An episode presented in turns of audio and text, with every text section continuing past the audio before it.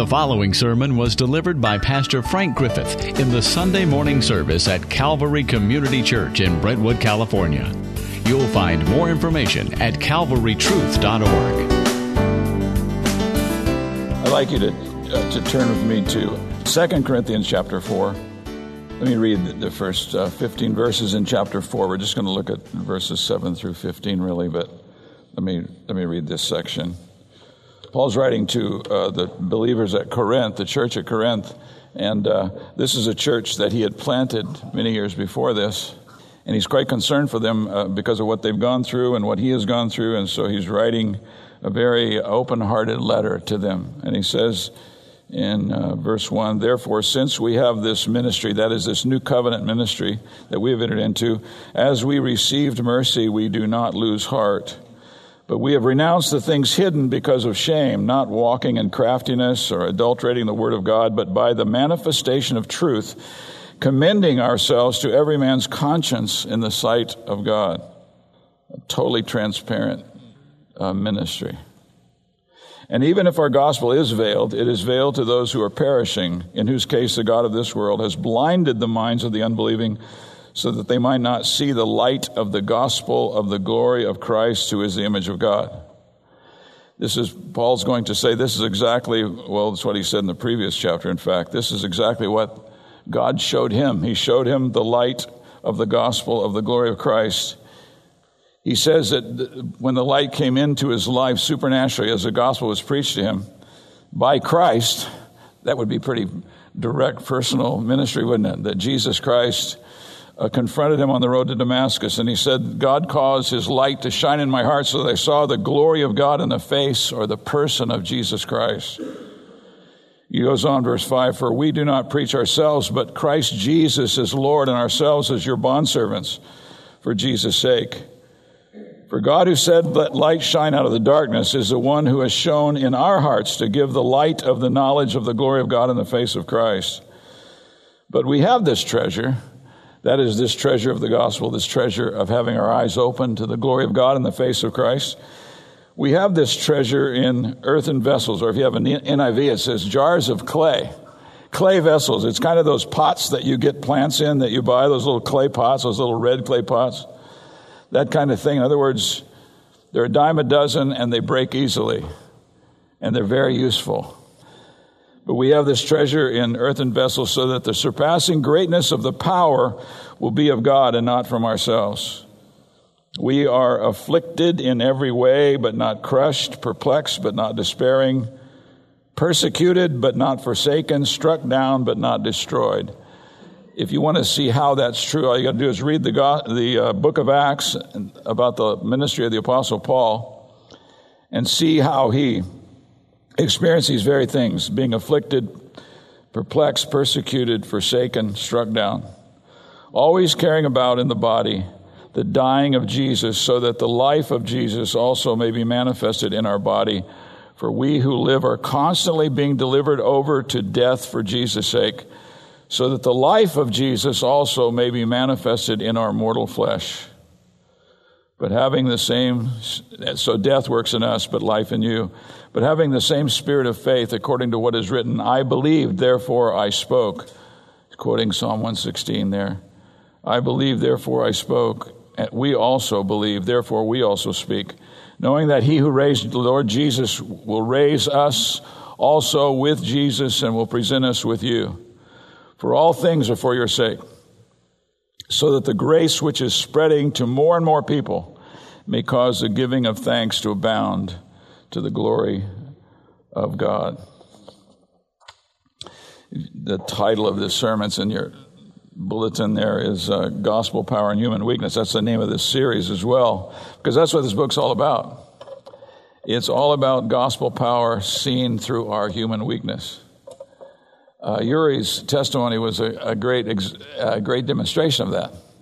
During these five years he was fighting with cancer, uh, people talked about the kind of impact his life had on them as he continued to uh, manifest faith in Christ in the worst of circumstances. And what I want to do is just to follow Paul's line of thought. First of all, the gospel is our true treasure, verse 7. The gospel is our true, in verses 4 through 6, actually, he's our true, the gospel is our true treasure. In fact, nothing else in life has value to compare with this gospel. But it's not just the gospel in the sense of, hey, do you own the book of 1 Corinthians 15? Do you know the facts of the gospel? It's not that. It's much more than that. It's the experience of the Spirit opening the eyes so that you see the glory of God in the face of Christ. If you remember back in the Gospels, a man named Nicodemus came to Jesus in the cover of night. And the reason was that the leaders of Israel were totally against Jesus because people were saying he was the Messiah. And they certainly didn't want a Messiah like him. And so Nicodemus sneaks in because he's a member of the, of the Sanhedrin. He sneaks in and talks to Jesus and he says, You know, we know that you must have come from God because of the things that you do and the things that you say. And you would think that Jesus would say, Well, thank you very much. I really appreciate that. That's very encouraging. He didn't say that. He said, You cannot see the kingdom of God and you cannot enter the kingdom of God unless you've been born again, born of the Spirit unless your eyes have been opened to the glory of God in the face of Christ, you cannot perceive the kingdom of God. And Nicodemus was dumbfounded because Jesus said, You must be born again. And he says, Well, how in the world can I, uh, uh, an adult male, a mature man, enter my mother's womb again? What are you talking about? And so Jesus explains to him, You must be born of the Spirit. There's a spiritual birth that must take place, and that spiritual birth is what Paul's talking about right here, what he experienced on the road to Damascus. It's fascinating the context in which people come to be born again. The Apostle Paul was on the road to persecute Christians, the followers of Jesus, because he hated Jesus and he hated his followers. And on the road to Damascus, Jesus confronts him, the resurrected Christ. And Paul is struck down the, the light was so bright it blinded him. And it took him a, Uh, a, week, over a week to even recover from this encounter and to discover what in the world was going on. Well, he had met Christ. Meeting Christ is always dramatic. It isn't just signing a little sheet and saying, Yes, I want to be a Christian and I want to be baptized.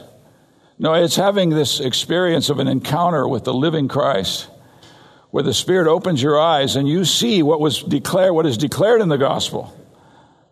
That Christ died for your sins according to the scriptures and he was buried and he rose again.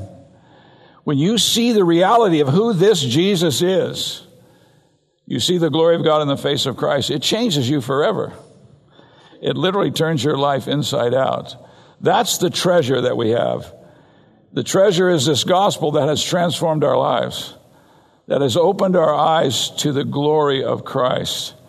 Now, back in chapter 3 of Second Corinthians, the gospel ministry, the new covenant ministry, is, is described as being glorious, far surpassing the ministry of the old covenant, the, the ministry that, of the old covenant which God gave through Moses. But this glorious ministry should not cause us to feel proud or superior. Christians are by nature, because of the work of the Spirit, humble people. And the reason is, is that the gospel humbles you. And when you realize that this glorious treasure that you have received, this treasure of coming to find out that Jesus is the eternal Son of God who came into the world and died for our sins, who's the Lord of glory, He is the King in the kingdom of God. That's His glory. That's true glory, the glory of God in the face of Jesus Christ as revealed in the gospel. And once that takes place, life changes drastically. And so, in this first section here, in verses 4 through 6, he says, In whose case the God of this world has blinded the minds of the unbelieving, those who don't believe the gospel, refuse to believe the gospel. He says, Their minds are blinded by the God of this world, so they might not see the light of the gospel of the glory of Christ, who is the image of God. For we do not preach ourselves, but Christ, Jesus is Lord. God calls all of us, not just preachers who stand before churches, but every single believer. He's called us to be preachers of Jesus Christ, not of ourselves. It really is true. We're not all that special. and you all say amen. You really aren't. I know that. Christ is who we preach.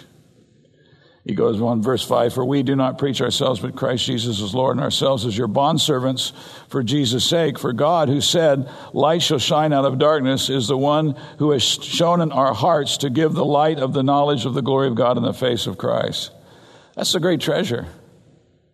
And you've been given it if you're a believer, and your eyes have been opened to the glory of Christ. You've been given this glorious gift. And he calls it a treasure. Now, in the next section, he says, We are like earthen vessels, which, when broken, manifest the light of the gospel. Um, the backstory of this is found back in Judges. I'm going to have you turn back there. Judges. Genesis, Exodus, Leviticus, Numbers, Deuteronomy, Joshua, Judges. So, what is that? Sixth, seventh book. so, go back to Judges. If you've ever read Judges, it's a very depressing book.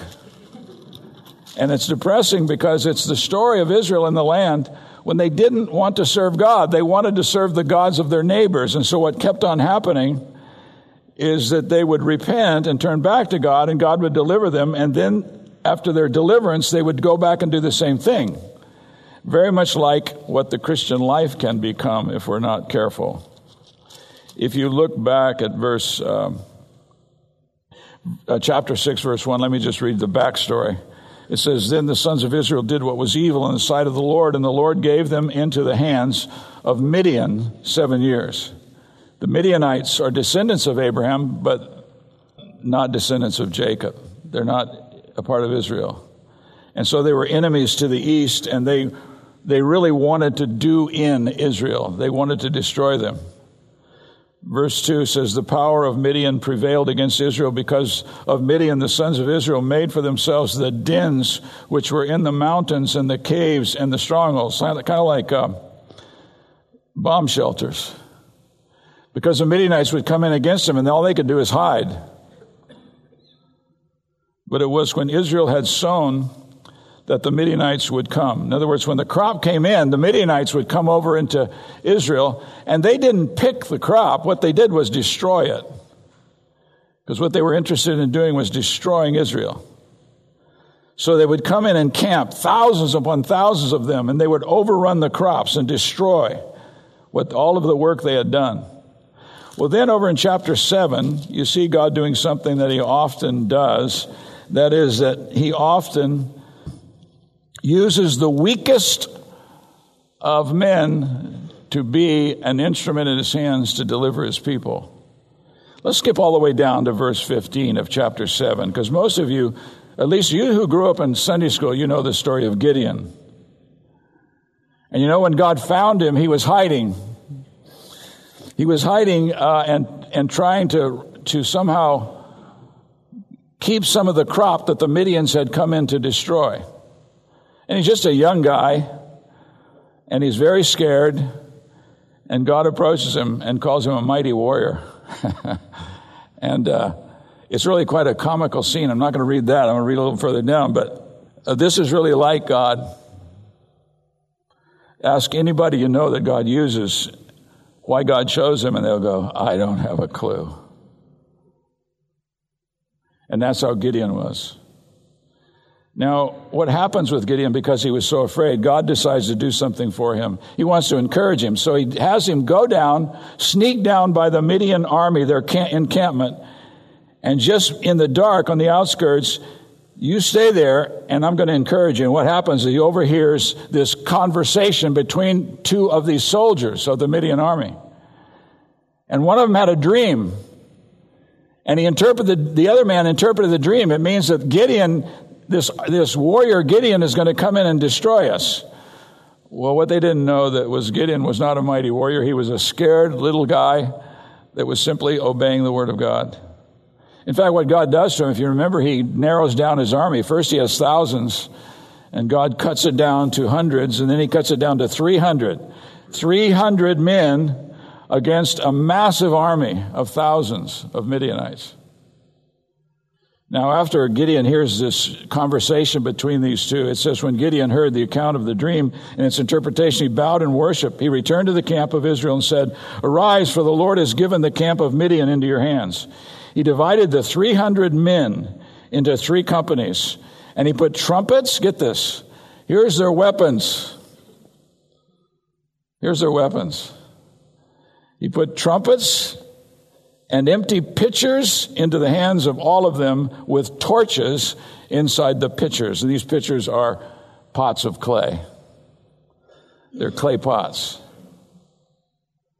And he said to them, Look at me and do likewise. And behold, when I come to the outskirts of the camp, do as I do. When I and all who are with me blow the trumpet, then you also blow the trumpets all around the camp and say, For the Lord and for Gideon. So Gideon and the hundred men uh, who were with him came to the outskirts of the camp. So here's these 300 men surrounding the camp of thousands.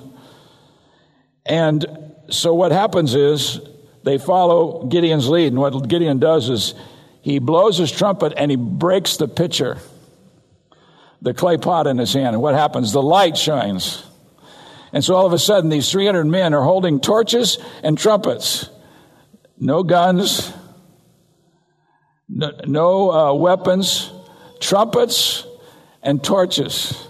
And God causes the Midian army to be totally confused. They begin to fight with each other and kill each other, and they end up running off and leaving them alone. God delivers them. Well, the Apostle Paul is obviously alluding to this in this chapter we're reading in Second Corinthians because he uses this analogy that we are like earthen vessels, like clay pots, like jars of clay which when broken manifests the light of the gospel. Remember, we have this treasure in clay pots. That's us. You're the clay pots. I'm a clay pot. Uh, Phil Howard calls us crackpots. We're pots that are broken continually over and over again, and in the midst of our brokenness, the light of the gospel shines through. And listen to what he says. But we have this treasure in earthen vessels that is jars of clay, so that the surpassing greatness of the power will be of God and not from ourselves. Isn't that something? That God's plan is not to elevate you above Jesus, but to manifest the glory of Jesus through your life. And so when, when these, these things come up in our life, when we feel so broken, so damaged, this is when the light of the glory of the gospel shines through us. This is what happened with Uri. It was, it was something listening to people talk about that. Because he was really a strong guy. I noticed in the thing a little testimony by Ryan's son, and he talked about he was stronger than Ryan. And he didn't want him to hurt his dad. But he wasn't strong in, in this situation because he became very weak, ended up losing his life. But in the midst of this brokenness, the light of the gospel of Jesus Christ shone through him. I want to read a, a letter to you that, that, actually Ryan gave this to me, but it was a letter from a pastor we know up in Minden, Nevada. I, I was looking for Bern. I don't think he's here. He's this is a, he's a friend. Bern's not here, is he? Pardon me? Okay. I didn't want to read it and surprise him because this guy's a friend of his. And um, he asked for, his name is Brian Borgman. He's a pastor of a church in Minden, Nevada, which he planted some years back. And uh, this is a letter he wrote to ask people to pray for him. He says, Next Wednesday, April 27th, I will go in for an eight and a half hour surgery on my brain to remove a large tumor. Some of you know that last week I was diagnosed with a large, and he gives us the dimensions of it, and I don't know how big that is, but it's a and he gives the name of the cancer, which I can't pronounce. Uh, he says, uh, It has caused serious vision loss in my left eye. And then he says, Here are the blessings. And he enumerates these blessings. First blessing, these types of tumors are typically benign. Second, second blessing, I have been referred to UCSF, which is in the top four neurological hospitals in the nation, and the best on the West Coast. My doctor, Dr. McDermott, is the best surgeon when it comes to these tumors. Blessing number three, Dr. McDermott believes he can remove the whole tumor and so radiation would not be necessary. And then he says, Here are the concerns I want you to pray for. Number one, the tumor, which is very large, five and a half centimeters, in, in, in, is into my brain. It's that far into the, it's not on the outside, it's on the inside of his brain. I thought originally it was on the brain, but it is deep in the brain. This will require some serious skull removal. Yuck, he says. Number two, two carotid arteries that run through this tumor. That's, these are the carotid arteries of his brain, and another major artery go right through the tumor. The tumor is very, is very tricky. Number three, this is, there is a 55% chance my sight will not improve, a 10% chance that it could actually get worse, and a 45% chance it will get better. Number four, 50%, there's a 50% chance I will lose all sense of smell and taste for the rest of my life. My family and I covet your prayers. Please pray for a successful surgery without any complications. Please pray that my vision will improve and I will not suffer other side effects. Please pray for a good recovery. Dr. McDermott said this will be a very this will be very painful. I've never had a doctor tell me that, have you?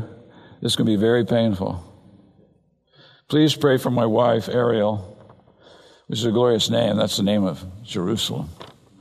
Ariel. She is strong in the Lord and is my rock. Pray for the kids, Ashley and Zach and Alex. Pray especially that God would open Alex's heart. He is scared for his dad. Pray that I would be able to endure this trial in a way that honors the Lord and magnifies Jesus Christ. Pray that God would sanctify me. Pray that the Lord would sanctify me. How bad do you want sanctification? That He would sanctify me, my family, my church through this. God has been sustaining us. He's been answering prayers already. Too many to recount right now. His word is precious. His sovereignty and goodness is the strength of our hearts. I will be sure and send out something or have someone eh, somewhere send out something next week. Thank you for your prayers. Remember 2 Corinthians 1:11 in the bonds of our Savior, Brian. This is a wonderful brother. Uh, I've known him for quite a while, and he's extremely effective in ministry, smart guy, strong guy. But now he is in a place of great weakness. And according to this passage, I have no doubt about it, God's going to use him greatly to display the glory of the gospel. now, Third thing is, Paul says, no matter how intense the brokenness, God won't allow it, that is the brokenness, to destroy us or his gospel purposes. This is not a welcome message to most people because, especially in American Christianity, we kind of think what Christianity is it's a great way to go because you become a Christian and life gets really good until God wants to break you and, and to display the glory of his Son through you. And then you say, This is the most magnificent thing that's ever happened to me. That God would choose me to display his glory through. So, by means of suffering, God's clay pots are broken so that the glorious light of the gospel is evident. No matter what our affliction or how severe, God will not allow us to be destroyed by it. He's promised us that. In fact, Brian, um, Yuri is now in glory. He's in glory. And this is what we were promised in Romans chapter 5 the hope of glory. And he, that hope is being fulfilled right now, a great part of it, as he's in the presence of Christ. And there's no way we could, we're, nobody's jealous of him here because. Uh, probably because we can't even think in those terms. What would this be like to be in the presence of Jesus Christ? Especially after suffering for five years and hating to leave your family. You four children? Four children and wife. And then being in the presence of Christ. What an assignment. What an assignment for Brian. In fact, I want to pray for him right now. Let's just pause a second. Our Father, I come before you for Brian Borgman. You've kept your hand on him for all these years. You've, you've used him, Father, for your glory. He's been a, a preacher of the word. He's been a, a publisher of the word. He's done, he's given his life for the spread of the gospel of Jesus Christ. And I pray that you would use this trial to display the glory of the gospel through him and at the same time that you would raise him up from this, Father, and strengthen him. I pray you would restore his sight and, and all these other fears that they would, they would not come to be, that you would work in this situation and display your mighty power. But most of all, that you would display the glory of the gospel of Jesus Christ in his life, we pray. In Jesus' name, amen. In verses 8 and 9, he mentions um, four different forms of suffering. This is what he says We are afflicted in every way, but not crushed. Now, if you read the life of Paul, you see that every place he goes to preach the gospel, he ends up getting beaten. Sometimes he, we even think one time he got beaten to death and God raised him from the dead. He's thrown in jail. All of his possessions are taken away. So he says, We are afflicted in every way, but not crushed perplexed, but not despairing, persecuted, but not forsaken, struck down, but not destroyed. Wow, afflicted, but not crushed. The word afflicted means to be squeezed. It's used, for example, of Jesus being squeezed in the crowd at Nazareth when, if you remember, they pushed him off, they were going to throw him off a cliff. and he uses this word, uh, we, were, we are pressed in we have so many things against us, but we're not crushed. We are perplexed. We have inner turmoil. He gets news of all the churches.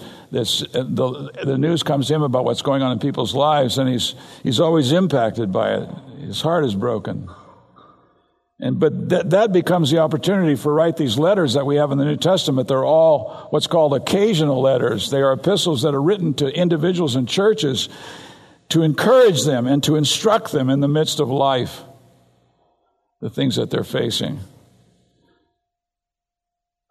There are so many times, that's why they're such a comfort to us. We get into the, God supernaturally gave us this Bible. In the New Testament epistles, we read them and, and we see exactly what we need from the living God as He speaks to us through His Word.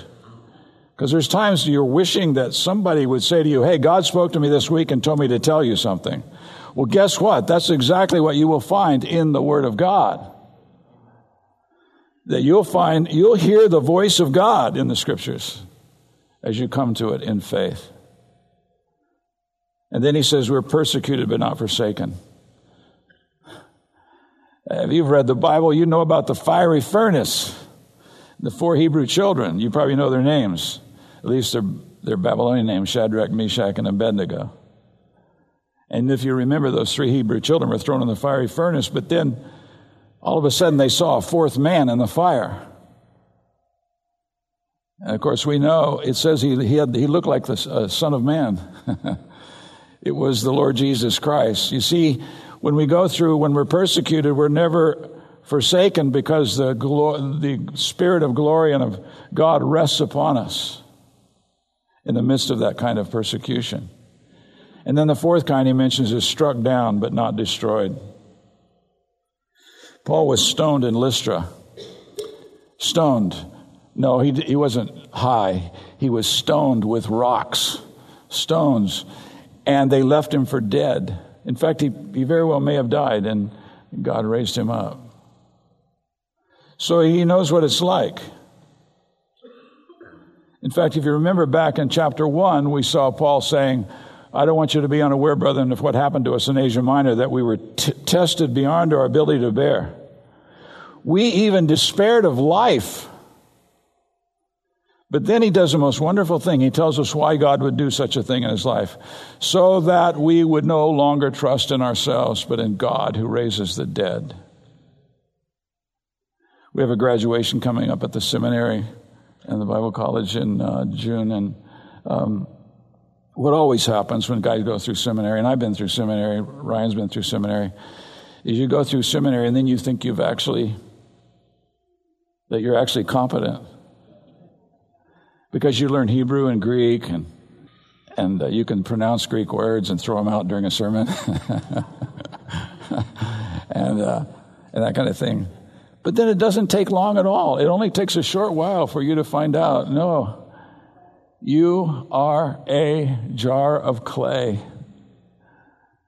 Or as when Phil was talking, when he calls us crackpots, he means you're just a, an earthly vessel, but when, the, when you, you come to be made to feel small, God looks big. You know, you're never going to see God as big until you see yourself as small.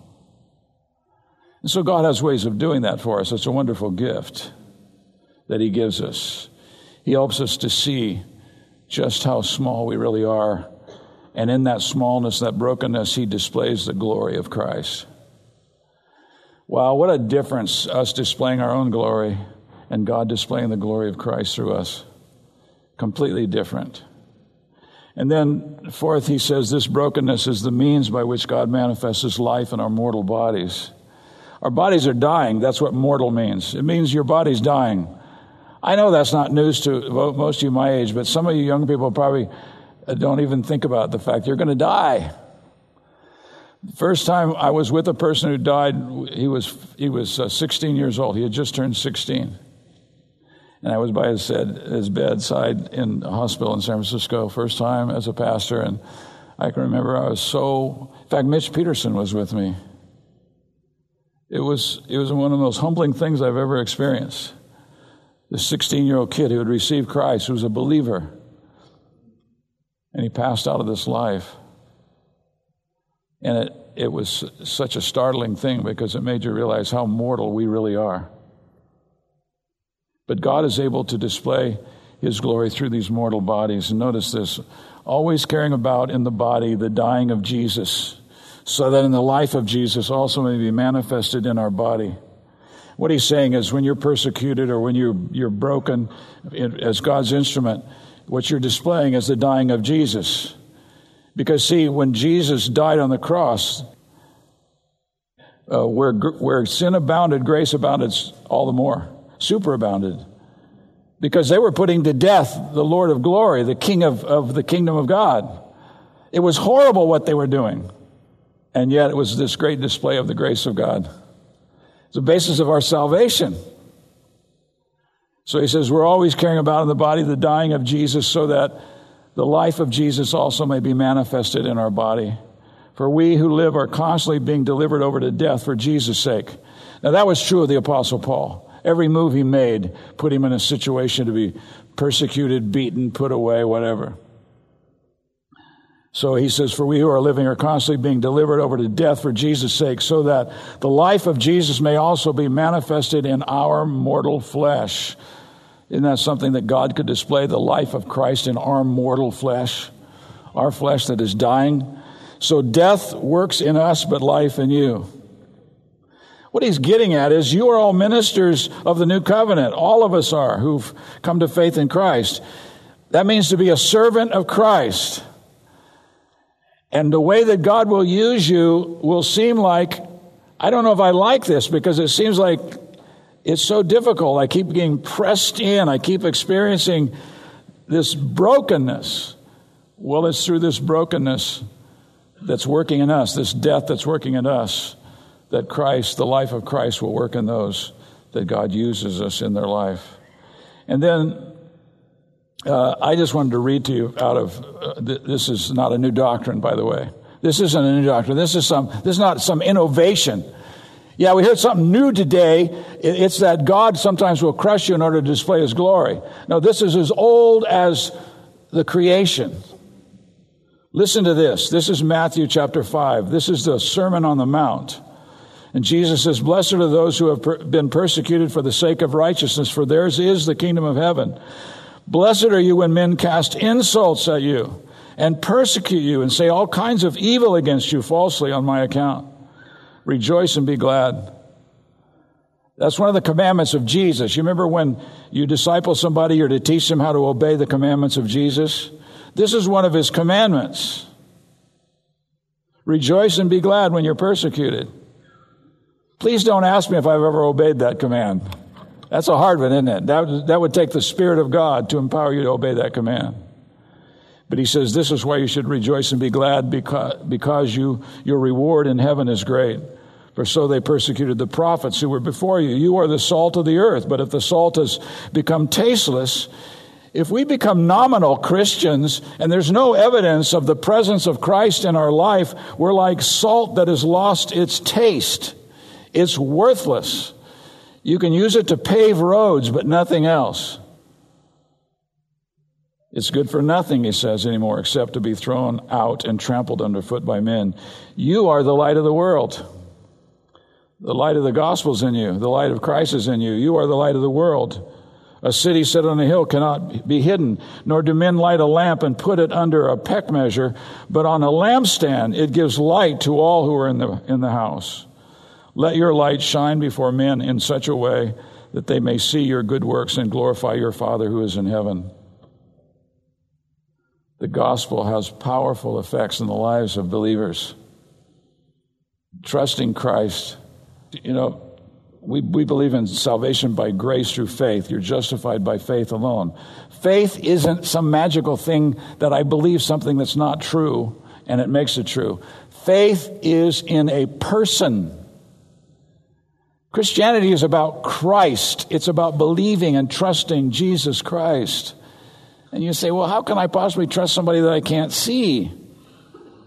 The same way that believers have been doing it for 2,000 years. Remember what Peter said in 1 Peter that I've quoted a, a thousand times? Though you have not seen him, you love him, and though you're not seeing him now, but believing in him, you rejoice with joy inexpressible and full of glory as you're receiving the outcome of your faith, the salvation of your souls. Yes, we can trust, we can daily, moment by moment, trust a person that we don't see because he's real and he's spoken to us through his word. So we come to the scriptures and we hear, the, we hear God's voice. And we believe him. We believe his testimony about his son. And he changes us. Here's another passage, Luke 9, verses 23 through 26. The Son of Man must suffer many things and be rejected by the elders and chief priests and scribes and be killed and be raised from the dead on the third day. And he was saying to them all, If anyone wishes to come after me, let him deny himself, take up his cross. That is the implement of death. That's what he's going to die on. He says, Take up his cross and follow me. For whoever wishes to save his life shall lose it, and whoever loses his life for my sake, he is the one who will save it. For what is a man profited if he gains the whole world and loses his or forfeits himself? For whoever is ashamed of me and my words of him will the Son of Man be ashamed when he comes in the, his glory, the glory of the Father and of the holy angels. He goes on in John 15, he says, If the world hates you, you know that it's hated me before it hated you. That's why it hates you. If you were of the world, the world would love its own. But because you are not of the world, but I chose you out of the world, therefore the world hates you. Remember the word that I said to you, a slave is not greater than his master. If they persecuted me, they will persecute you. If they kept my word, they will keep yours also. Why is God determined to do this? Well, look at verses 10 and 11 of chapter 4. Chapter 10, uh, verse 10 says, Always carrying about in the body the dying of Jesus, so that the life of Jesus may also be manifested in our body. That the life of Jesus may be manifested in our body. Is that, is that incredible or what? And then he says, For he who we who live are constantly being delivered over to death for Jesus' sake. Why? So that the life of Jesus may also be manifested in our mortal flesh. Wow. Somebody says, well, What's the benefit of living the Christian life? That God would display his life and his power through you while you're still in a mortal body. It's incredible, isn't it? that while we are at our worst, He gave us His best. And now He says, I, what I want you to do in your weakness is live in such a way that Christ would be glorified through you as you are broken in this life. Are there going to be trials and troubles in the Christian life? Oh, Maybe not. Let's see. How many of you have trouble and trials in the Christian life? Anybody here? No, just be brave. Yeah, see, the rest of the people are asleep. But all of you who raise your hand, you know it's true. There's trouble in the Christian life. And then five, number five, the suffering which breaks these earthen vessels should not silence us, but embolden us in telling the gospel. That was amazing about Uri. As I listened to this story and all that at the And when I talked to him, a few, it's been a few months now, when I talked to him, he was going through kind of a rough time. And I was so impressed with the fact that he was not afraid. He was simply wanting God to display his glory through him. What kind of a strange man was this? Oh, he had been impacted by the gospel. Hearing the testimony was really fascinating because there was a point in which he realized he didn't just want to be called a Christian, he actually wanted to be used by God to display the glory of Christ. Notice this, but having the same spirit of faith according to what is written, he's quoting Psalm 116, the Septuagint or the Greek translation of it, and the psalmist says, I believe, therefore I spoke. And Paul says, We believe, and therefore we also speak. Why don't you keep your mouth shut, Paul? You're, they're beating you every time you open your mouth. They're throwing you in jail. Why don't you just shut your mouth? Why don't you stay under the radar? No, we speak knowing that he who raised the Lord Jesus will raise us also with Jesus and will present us with you. For all things are for your sake, so that the grace which is spreading to more and more people will cause the giving of thanks to abound to the glory of God. What a glorious truth. A glorious truth. Psalm 116 establishes a principle I believe, therefore I spoke. What he says right after that in the psalm is, I was greatly afflicted. I was greatly afflicted, and yet I spoke the truth. You remember Job, the story of Job, when Job suffered and his Job's comforters, and they're telling him continually, What your problem is, you've sinned. That's why you're suffering. I have a friend who's going through a really difficult time, and some, some Christian guy called their home and talked to his wife and said, The reason he's suffering is because he has sinned and he hasn't confessed his sin. Yeah, that's a Job's comforter. See, because suffering in the Christian life is common. It is true that God sometimes, uh, in His grace, chastens us, but we are never to assume that somebody's being chastened unless we know from them exactly what's going on. Jesus told us that. He, he talks specifically about people who suffered horrendous things, a tower falling upon them. But he said they didn't deserve that any more than you do. It wasn't because of that, it was because of the glory of God. He's expressing his faith in God, a resurrection faith. You see, here's the deal. He can call upon God who is when he's in great danger because he knows that God may rescue him from death, but he knows for sure he's going to rescue him from death when he dies.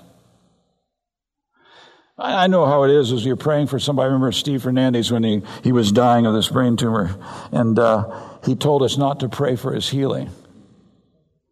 I went over to pray for him. As soon as I heard about it, me and Phil Howard went to pray for him, and he said, Don't pray for my healing. Pray that Christ would be honored and glorified in my life. He was thinking of this passage. and it's, that's exactly what happened. Christ was glorified. We don't have to go silent because of our faith. We can see beyond suffering and death. If we die, we're going to be raised from the dead. But in most cases, we don't die. We just, we just are humiliated. we just, we die to our own pride. And God displays His glory. We don't have to be dis- silent about the gospel because the life of Christ is manifested even in our death. So, the conclusion of all this is that the gospel is a revelation of the light of the gospel, which is this, this revelation is the glory of God in the face of Christ. Have you seen the glory of God in the face of Christ? Has the gospel had that kind of impact on your life? Have you come to meet Jesus, not just know some stuff, not just becoming a Baptist or a Presbyterian or something else? but you actually have come to know the Lord Jesus Christ. Well, when you do and you see the light of the glory of God in the face of Christ, you'll know He is worthy of giving your whole life to. The glory is not ours, but God's. The gospel is a treasure that we've been given. And as we are broken, we are, uh, as earthly vessels, God displays the glory of His Son through us. It's so backwards. This is really, you know, some, some people have called uh, the Sermon on the Mount the revelation of the upside down kingdom because Jesus seems to say things that are just the opposite of what you assume is true. And I, I can remember thinking like this. What God wants is He wants Christians to really be successful and cool and all that because then people are attracted to them and say, man, I want to be just like that. But that's not how God works. Because God's not impressed. You realize that, don't you? God's not impressed. I love to watch Steph Curry play basketball, but God's not impressed. There's nothing about us that's more impressive than when we suffer brokenness and God displays the glory of the gospel through us. It's wonderful. My sister called me the other day on the 20th and she said, You know, this is the third anniversary of mom's going to heaven. I said, You're kidding, really? It's been three years. Three years.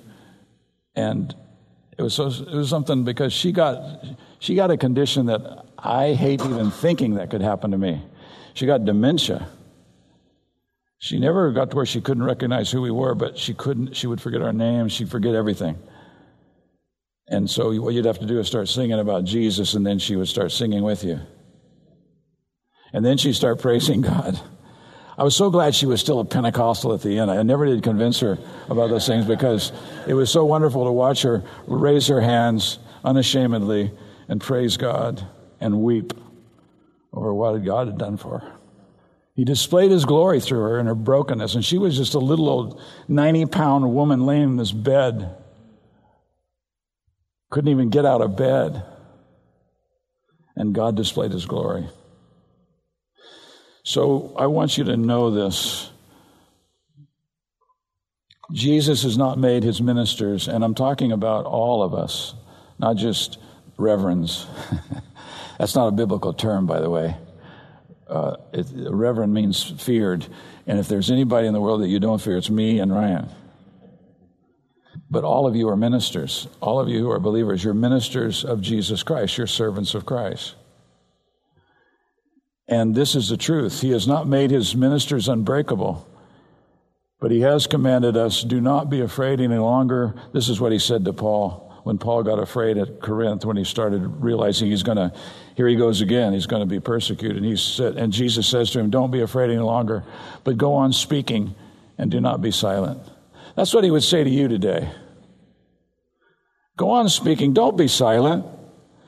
If you actually have had your eyes open to the glory of God in the face of Christ, if the gospel has penetrated your heart, please don't be silent. Ask God to bring people into your life that you can share with them what it is that has changed you forever. It's glorious.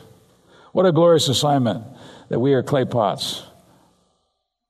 And when we're cracked pots, the glory of Christ is displayed in a wonderful way. I'd like to ask you to stand with me. Let me close in prayer. Our Father, I want to ask uh, you for those who are suffering right now. We don't, we don't glory in seeing people suffer. I pray for uh, Sarah Snyder's parents who've ex- uh, evidently had an, an accident of some kind and they're in the hospital. I pray for them today, Father. I pray that the gospel coming through Sarah would really impact their hearts. Please encourage her and strengthen her, Father. And we pray for uh, Brian Borgman that you would raise him up. Father, we pray for ourselves that we would not remain silent, that we would speak, that we would know the truth, and we would speak the truth of the gospel. We want to be used by you. And we know that you can give us the strength in our brokenness to trust you and to experience what it's like to see the light of the gospel of the glory of Christ shine through our brokenness. So we ask you to do that in our lives, Father. In Jesus' name, amen. To respond to this message or learn more, please visit calvarytruth.org.